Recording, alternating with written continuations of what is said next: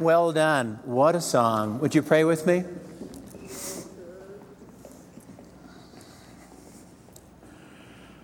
Lord, we have a reason to look up because of who you are. Would you instruct us this morning and teach us in the way we should go? Would you please counsel us with your eye upon us? That we would leave this place not only hearing your word, but living it out what an adventure that is. And that we pray in Jesus' name. Amen. Well, if you were expecting uh, to see Todd up here, uh, I'm actually a Todd look-alike. yeah, uh, a lot of people here in the church think that both Todd and I are kind of like twins. And uh, actually, I want to dispel that because it could not possibly ever be. I was born in Wisconsin and, and he was born in Michigan, so it could never have happened. But anyway, we're glad you're here, and we're also uh, know that Thanksgiving is on its way. Who would have guessed it? You know, Wednesday, Thursday, Thanksgiving here. I have a question, several questions to ask you this morning. Why are you thankful? Ever thought about it? And what if all of your stuff was suddenly taken away? Would you be thankful? The two words go together thanksgiving. Thanksgiving. Love, marriage. Horse, carriage. Broncos. Which leads me to the book of Job.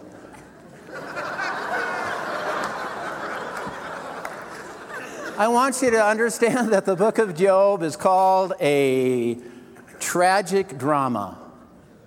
It's a drama. We love dramas, don't you? Isn't that why you watch the movies you watch? The TV shows that you engage in, the books that you read, and also, why isn't, isn't that the reason that we watch the Broncos? There's always drama on the field. But this drama you may not like because it involves you. It's easy to be a spectator, it's easy to sit back with our chips and our salsa. I always say to people, you know, I figured this out. The Broncos can win or lose with or without me. They really can. So I'm not involved. I, I'm, I'm a spectator. I don't even have to do anything. Job tells us that we're not a spectator. There are two stages that are operative in the book of Job. The stage, the first stage, I want you to understand, and these play out through your life as well as in the heavenlies. The first is the stage in heaven. It is the interaction between God Himself and Satan, evil. We don't see that stage, but it acts out in your life every day, and mine, and in Job's. There is the stage in earth, and that is the stage that you and I live in. The big question this morning, and that's why I uh, put this question up on the screen, and I really make it in your face and personal. Do you love God for who He is? Or for what you can get. I'll say it again. Do you love God here this morning? That's in your face. For who He is or what you can get. The book of uh, uh, Genesis, chapter 2, tells us that the reason that God created man is very simple. He created you, He created me, He created us so that we would love Him for who He is. That's it. Well, you say it was easy in the garden. After all, Adam and Eve had everything, didn't they? it, was, it was a slam dunk in the Garden of Eden. We're not in the garden. Now the question is can fallen man, Job in particular, but you and me too, because we live on a fallen side, we live in a world that's, that's sinful. Can fallen man, is it possible for fallen man to love God for who he is? Or for what you can get.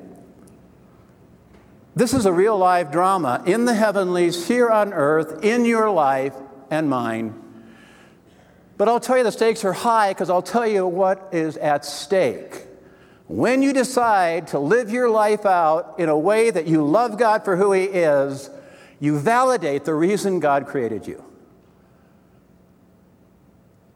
The Westminster Confession of Faith. What's the chief end of man? What is it? That man would glorify or love God and enjoy Him forever. Let's see how that plays out. As Dr. Phil would say, let's see, is it working for you? How's it working for you? Well, let's step into uh, Job, uh, the very first chapter. I'm going to read. You follow along, please. If you found it in your Bible, it's right before Psalms. So let's uh, let us uh, follow along as I read this. In the land of Uz. Just want to stop there. This is a land uh, that is uh, actually east of Damascus, Syria.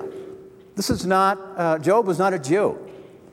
The book of Job was written hundreds of years earlier, and the Jewish uh, canon adopted it 200 years probably later. The land of Uz is the land far, far away, like uh, Shrek might say, but the land of Uz is you and me. Uz. In the land of Uz, there lived a man whose name was Job. This man was blameless, upright, feared God, shunned evil, seven sons, three daughters, 7,000 sheep, 3,000 camels, 500 yoke of oxen, 500 donkeys, large number of servants. He was the greatest man among all people of the East. His sons used to hold feasts in, the, uh, in, in their homes on their birthdays. They would invite their three sisters to eat and drink with them. When a period of feasting had run its course, Job would make arrangements for them to be purified. Early in the morning, he would sacrifice a burnt offering to each of them, thinking perhaps my children have sinned and cursed God in their hearts.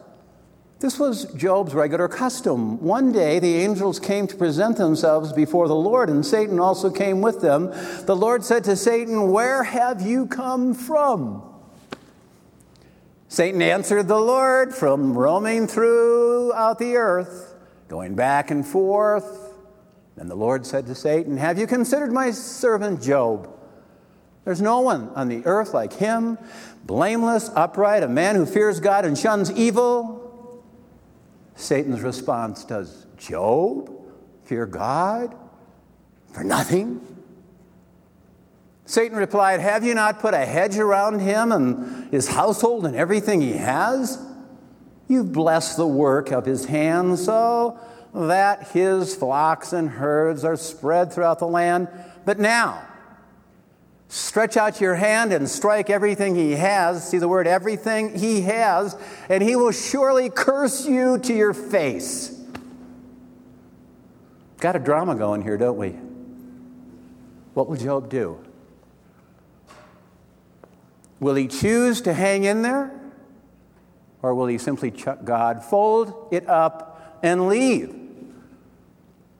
Got a real life drama going on. Please remember two stages in the heavenlies. What's at stake? Think about it. it play, it's played out every day in your life. The Lord's Prayer says, Thy kingdom come, thy will be done on earth as it is in heaven. How does that happen?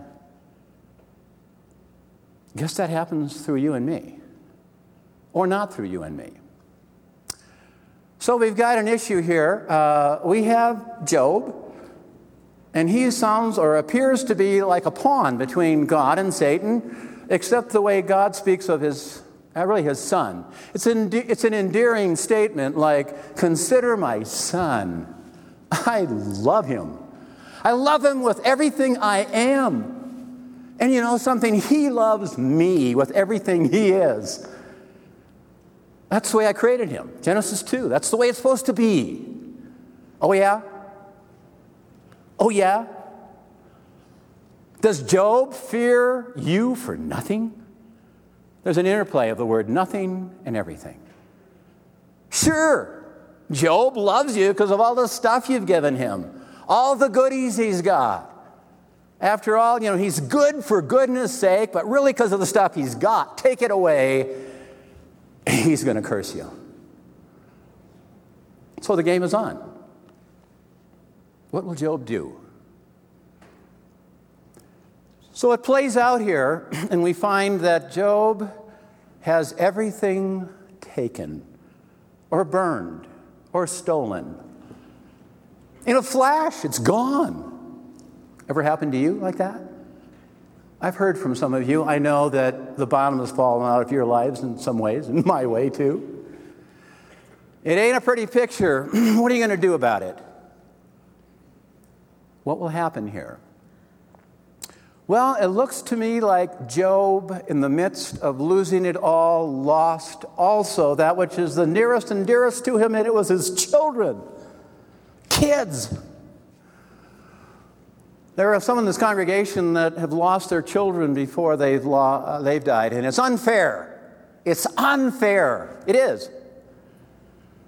Can you step into Job's shoes then? Of course you can. It really hurts.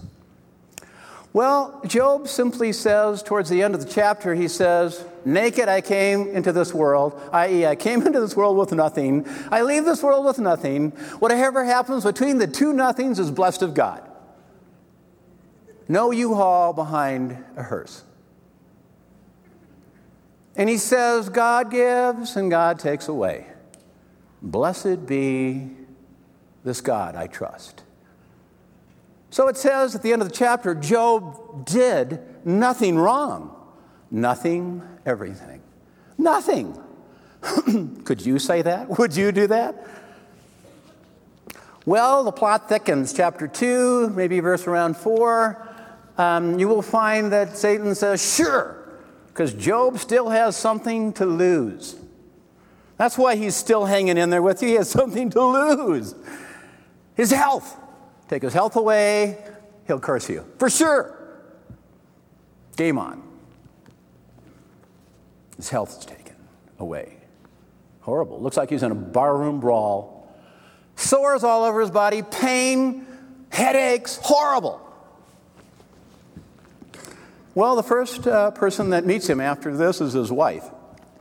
Takes one look at him and she says, Curse God, excuse me for spitting, curse God and die before you roll your eyes at the wife, that would be a normal response. Because it was her kids, too, that were taken. She's in shock. She has lost it all, everything she possibly could have. She's, and now her husband is this walking nightmare as far as his health. She'll have to take care of him, probably. Well, what are we going to do now? We're really in a quandary. Will Job choose to love God anyhow. The plot thickens, and we have uh, Job chapters 3 through 38 about. They unfold. And in there, we're going to find out how did Job handle it? What did he do? Uh, James chapter 5 says he's an example of perseverance. How did he do it? Well, we'll get insights into that I'm going to give you my little simple memory device, TLC. We always think of that as tender, loving care, don't we? Not today. We're going to look at it as the coping mechanism of Job. Job never, T, stopped talking to God. Job started L, listening to God. And Job, through that talking and through that listening, began to change, the C. Therein, Job was able to persevere. So let's step in to this interaction. Because after uh, his wife said, Curse God and die, his friends come along. Uh, we, we have friends uh, Eliphaz, Zophar, Bildad, names you should be naming your children. Anyhow, uh, they came with good intention. But they, gave, they said, Job, it's a Middle East mentality. If you have a blessing, you have the goodies, then you've been good. So be good for goodness sake. Except it's clear that Job didn't have the goodies anymore, therefore he was naughty. He was bad. And along came the counselors and they tell him that. Job, there's sin in your life. Job, there's something you better find out because you're losing it quick. Look at you. Don't you love that counsel? I got that counsel from a friend um, when we first started this church 25 years ago. pretty comical when I think about it. It wasn't funny at the time. Um, starting a church from scratch is really hard, and only God could uh, allow perseverance, believe me. And you're very fortunate to be a part of a church that's persevered because God must like us. I think He even loves us.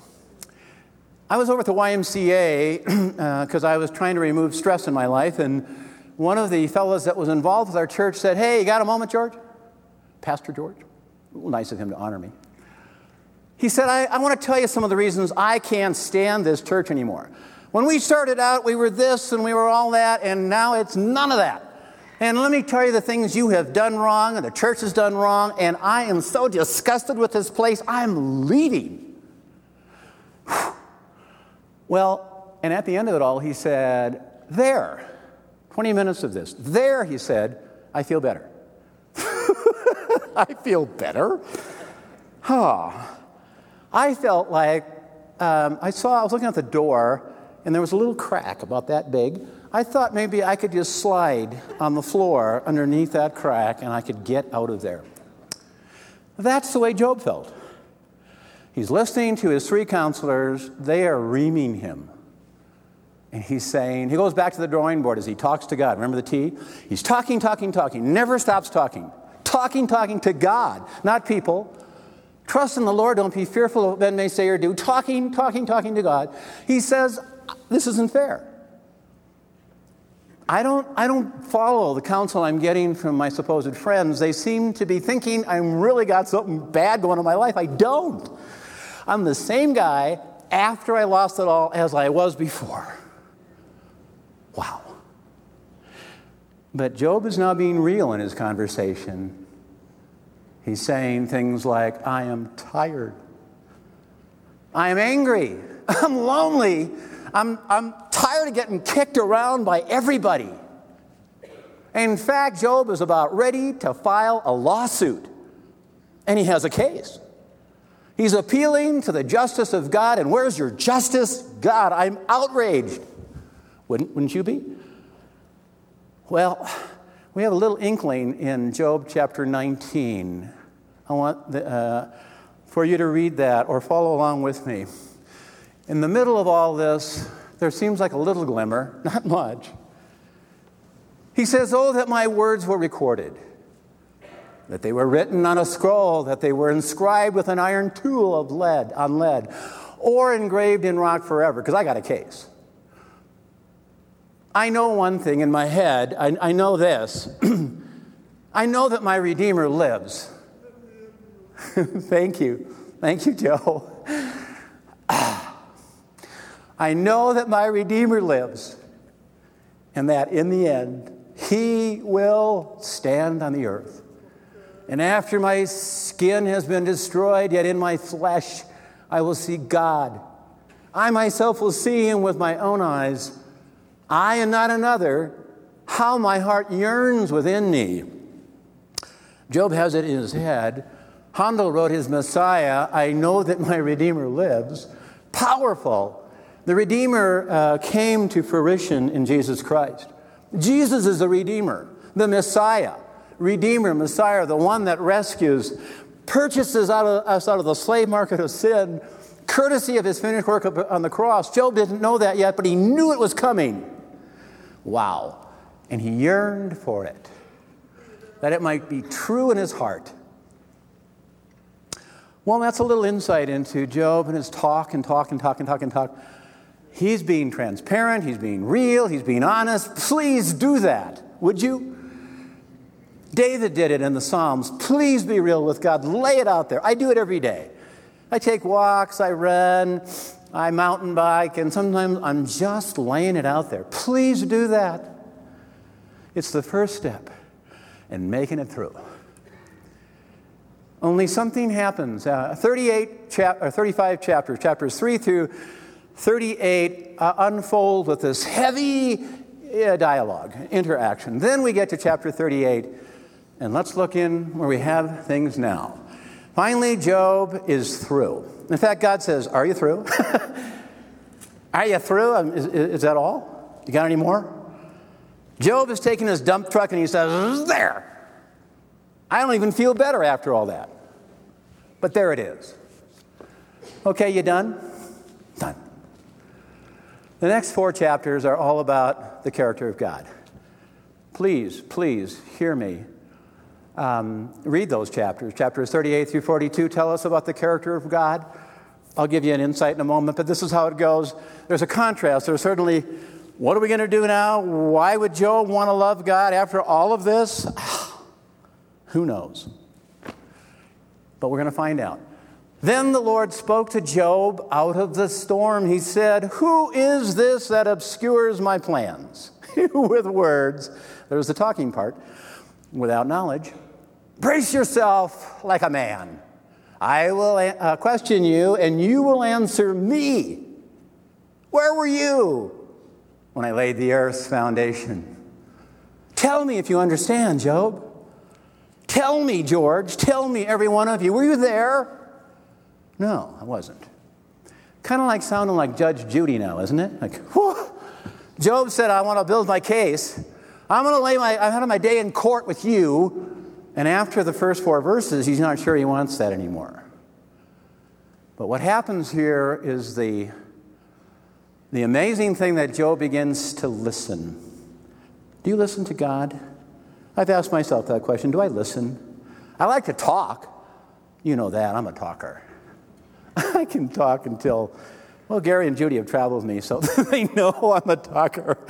But I talk to God a lot. I hope you do. But do you ever listen? Listening's not easy. But this is what happens because when you listen to God, you find out about his character. You find out who he really is. And so this is where we get insight into the character of God, and, be, and God begins to lay that case. He says, uh, first of all, you thought I was good. I am outrageously good. You were outraged about the justice.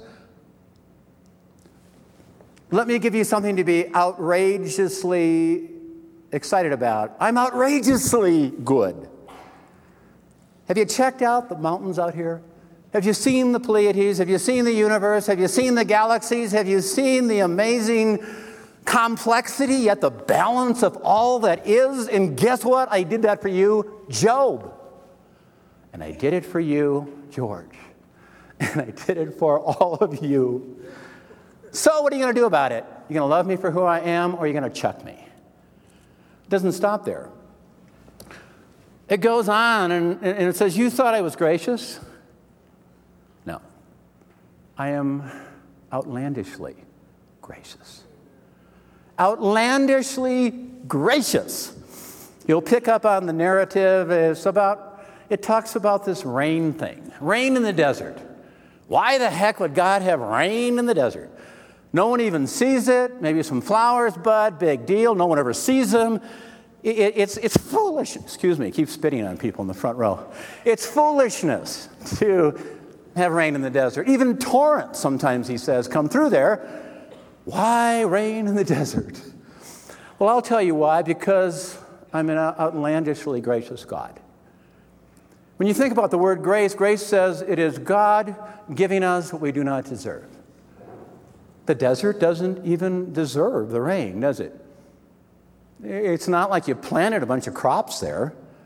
But I love the rain to fall in the desert because I just happen to be an, out, uh, an outlandishly gracious God. If I'm good to the desert, so much more would I be good and outlandishly gracious to you, Job, and you too. Does that solicit a response at all? Well, if that's not enough, we get, we, we get into this over the edge love. And I'll use the picture of the ostrich the ostrich. We don't see many ostriches here in Colorado, do we? Except on the ski slopes sometimes, but or at Red Robin, I don't know. But anyway, the ostrich, if you have seen an ostrich, they're a, a really funny looking bird. And even the scripture, God would say they're really stupid. They, I didn't create the ostrich for his brains. He's a rather dumb bird, really. And God mentions that. Why the ostrich? Why would I give you the ostrich? And the picture of all of this and who I am. I gave you the ostrich because I love to watch the ostrich run. That ostrich can leave a horse in the dust. It's an amazing thing. I love to call I love to see it run. If I love to watch an ostrich run, is not my love over the edge for you? Is that enough? Would you respond to that? Well, that's how those chapters unfold, and there's a heck of a lot more in there, which I'd like you to read. Let's then get into uh, chapter 42 and verses 1 through 4, 5. This is sort of the culmination of all. We have Job talking, now we have Job listening. He's beginning to embrace, he's beginning to see, he's beginning to capture the character of the God that you and I, that's offered to you and I. Let's read this together or follow along with me as I read it. then Job replied to the Lord I know that you can do all things. No purpose of yours can be thwarted. You ask me, who is this that obscures my plans without knowledge? Surely I spoke of things I did not understand. I'm talking, but I'm not really understanding things. Things too wonderful for me to know. You said, Listen now, and I will speak, and I will question you, and you shall answer me. My eyes, excuse me, my ears, not my eyes, my ears my ears have heard of you, but now my eyes have seen you. Something's going on here. There's an epiphany. There's a huge, massive shift. That which was in Job's head has now fallen into his heart. He says, I've heard about a God like you. Yeah, I've heard about you in church. I've heard about you but now I see you. Michael W. Smith says, Open the eyes of my Lord. Open the eyes of my heart, Lord.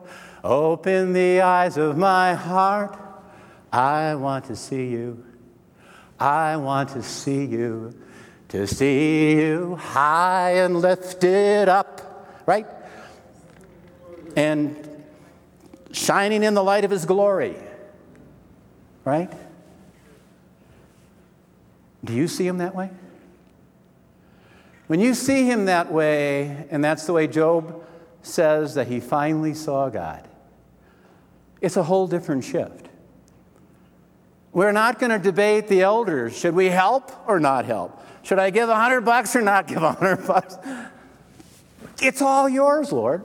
Everything is yours. I have nothing, says Job. Not only will I talk with you, Lord, and you give me the freedom to do that, not only am I going to listen now as to who you really are, but I am going to change my attitude, my life. Everything I have is yours. And in that is found freedom. And in there is thanksgiving. Remember, thanksgiving, they're attached at the hip. You can't have one without the other. Why would I give? Because I'm thankful.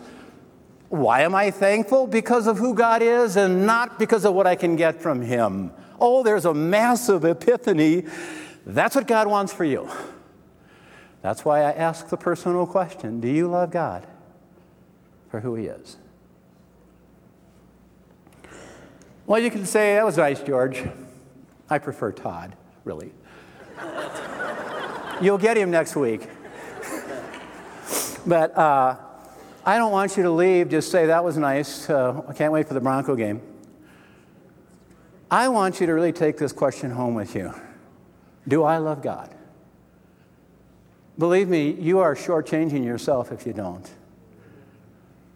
And this is what God is after in our lives. He's not after your money, He's after you. It, it demands a response. Job said, Yes, it is possible for fallen man to love God for who he is. And every time you say the same yes, you are saying and validating the reason God created you. It's that big. It's huge. It's massive. Way. Never thought about it that way. Really personal. This morning, I, I do want it to be personal, and I want to leave you with a little challenge. The first is simply Do you know God? Have you accepted Christ? Have you come to God on His terms through the finished work of Jesus Christ on the cross? If you have not, He again is overwhelming you with who He is. Think about that. In a moment, I'd like to give you the opportunity. And even after the service, there'll be some folks up here and we'll pray with you if you like. That's a personal commitment to Christ. It simply involves you saying, Lord Jesus, I ask you into my heart and my life, and I want you to be mine. You say you love me, I'm saying it back. That's it. Sealing the deal. But also, as you look at Job's life,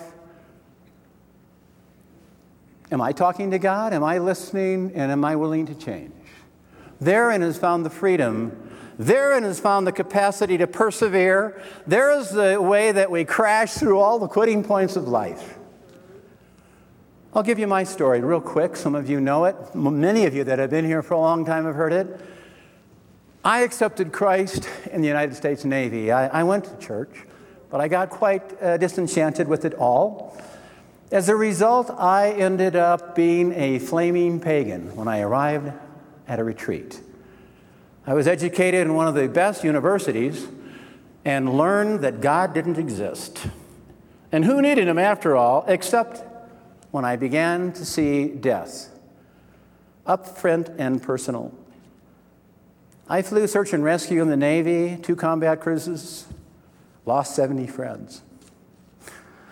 When that happens, your ideologies don't work. They don't work. I went on a retreat, and there I listened to a man who uh, was in the Bataan Death March, and he uh, uh, was um, a prisoner of war. See, I wrestle with the story. Why all this carnage? How could a loving God allow that? This man said that not only did he see it and experience it and should have lost his life, but he came out the other end a prisoner of hope. I initially thought he was a little few bubbles off. But then I began to say, what does he have going for him? And he said that he had said yes to the love of God.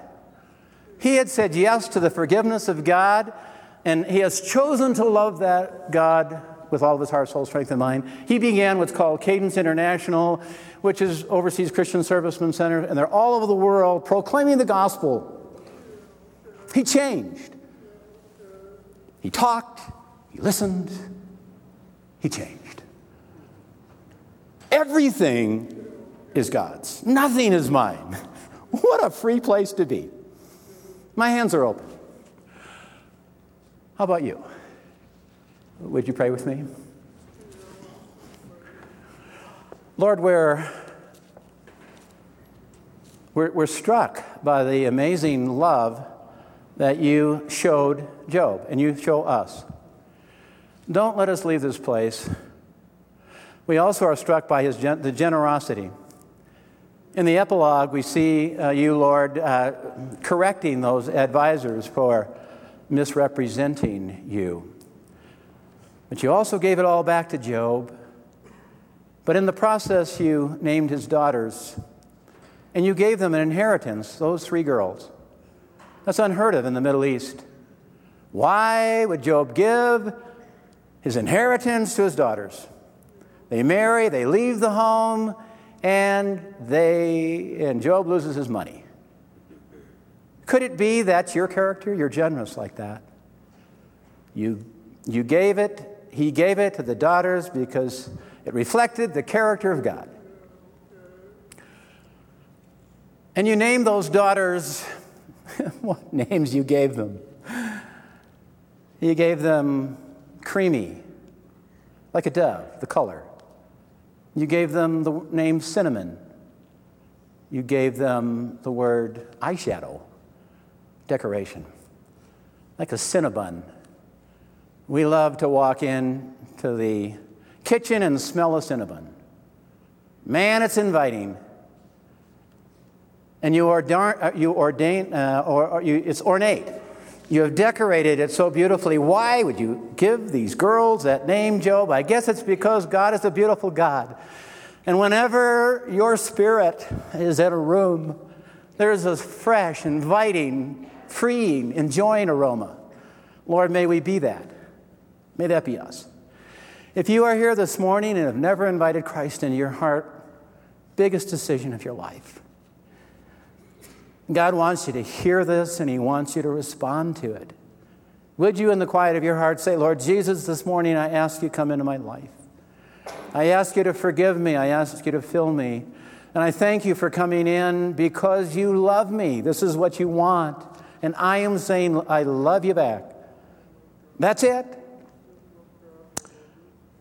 And for all of us, as we look at what you have given us, Lord, may we have open hands to give back. Please. Because in so doing, we are embracing the very character of God. And we are validating the reason you created us. And we are saying, We love you, period. Would you stand for the benediction, please? And now may the Lord bless you and may he keep you. May the Lord let his face shine upon you, be gracious unto you. May the Lord lift up his countenance, his sweet smile upon you, send you in his peace, now and forevermore. Amen. Thank you so much for being here. Get your Christmas tickets, please. What a chance to represent the nature of God. Thanks for coming. If you like, come on forward. We'll pray with you. We'd love to do that.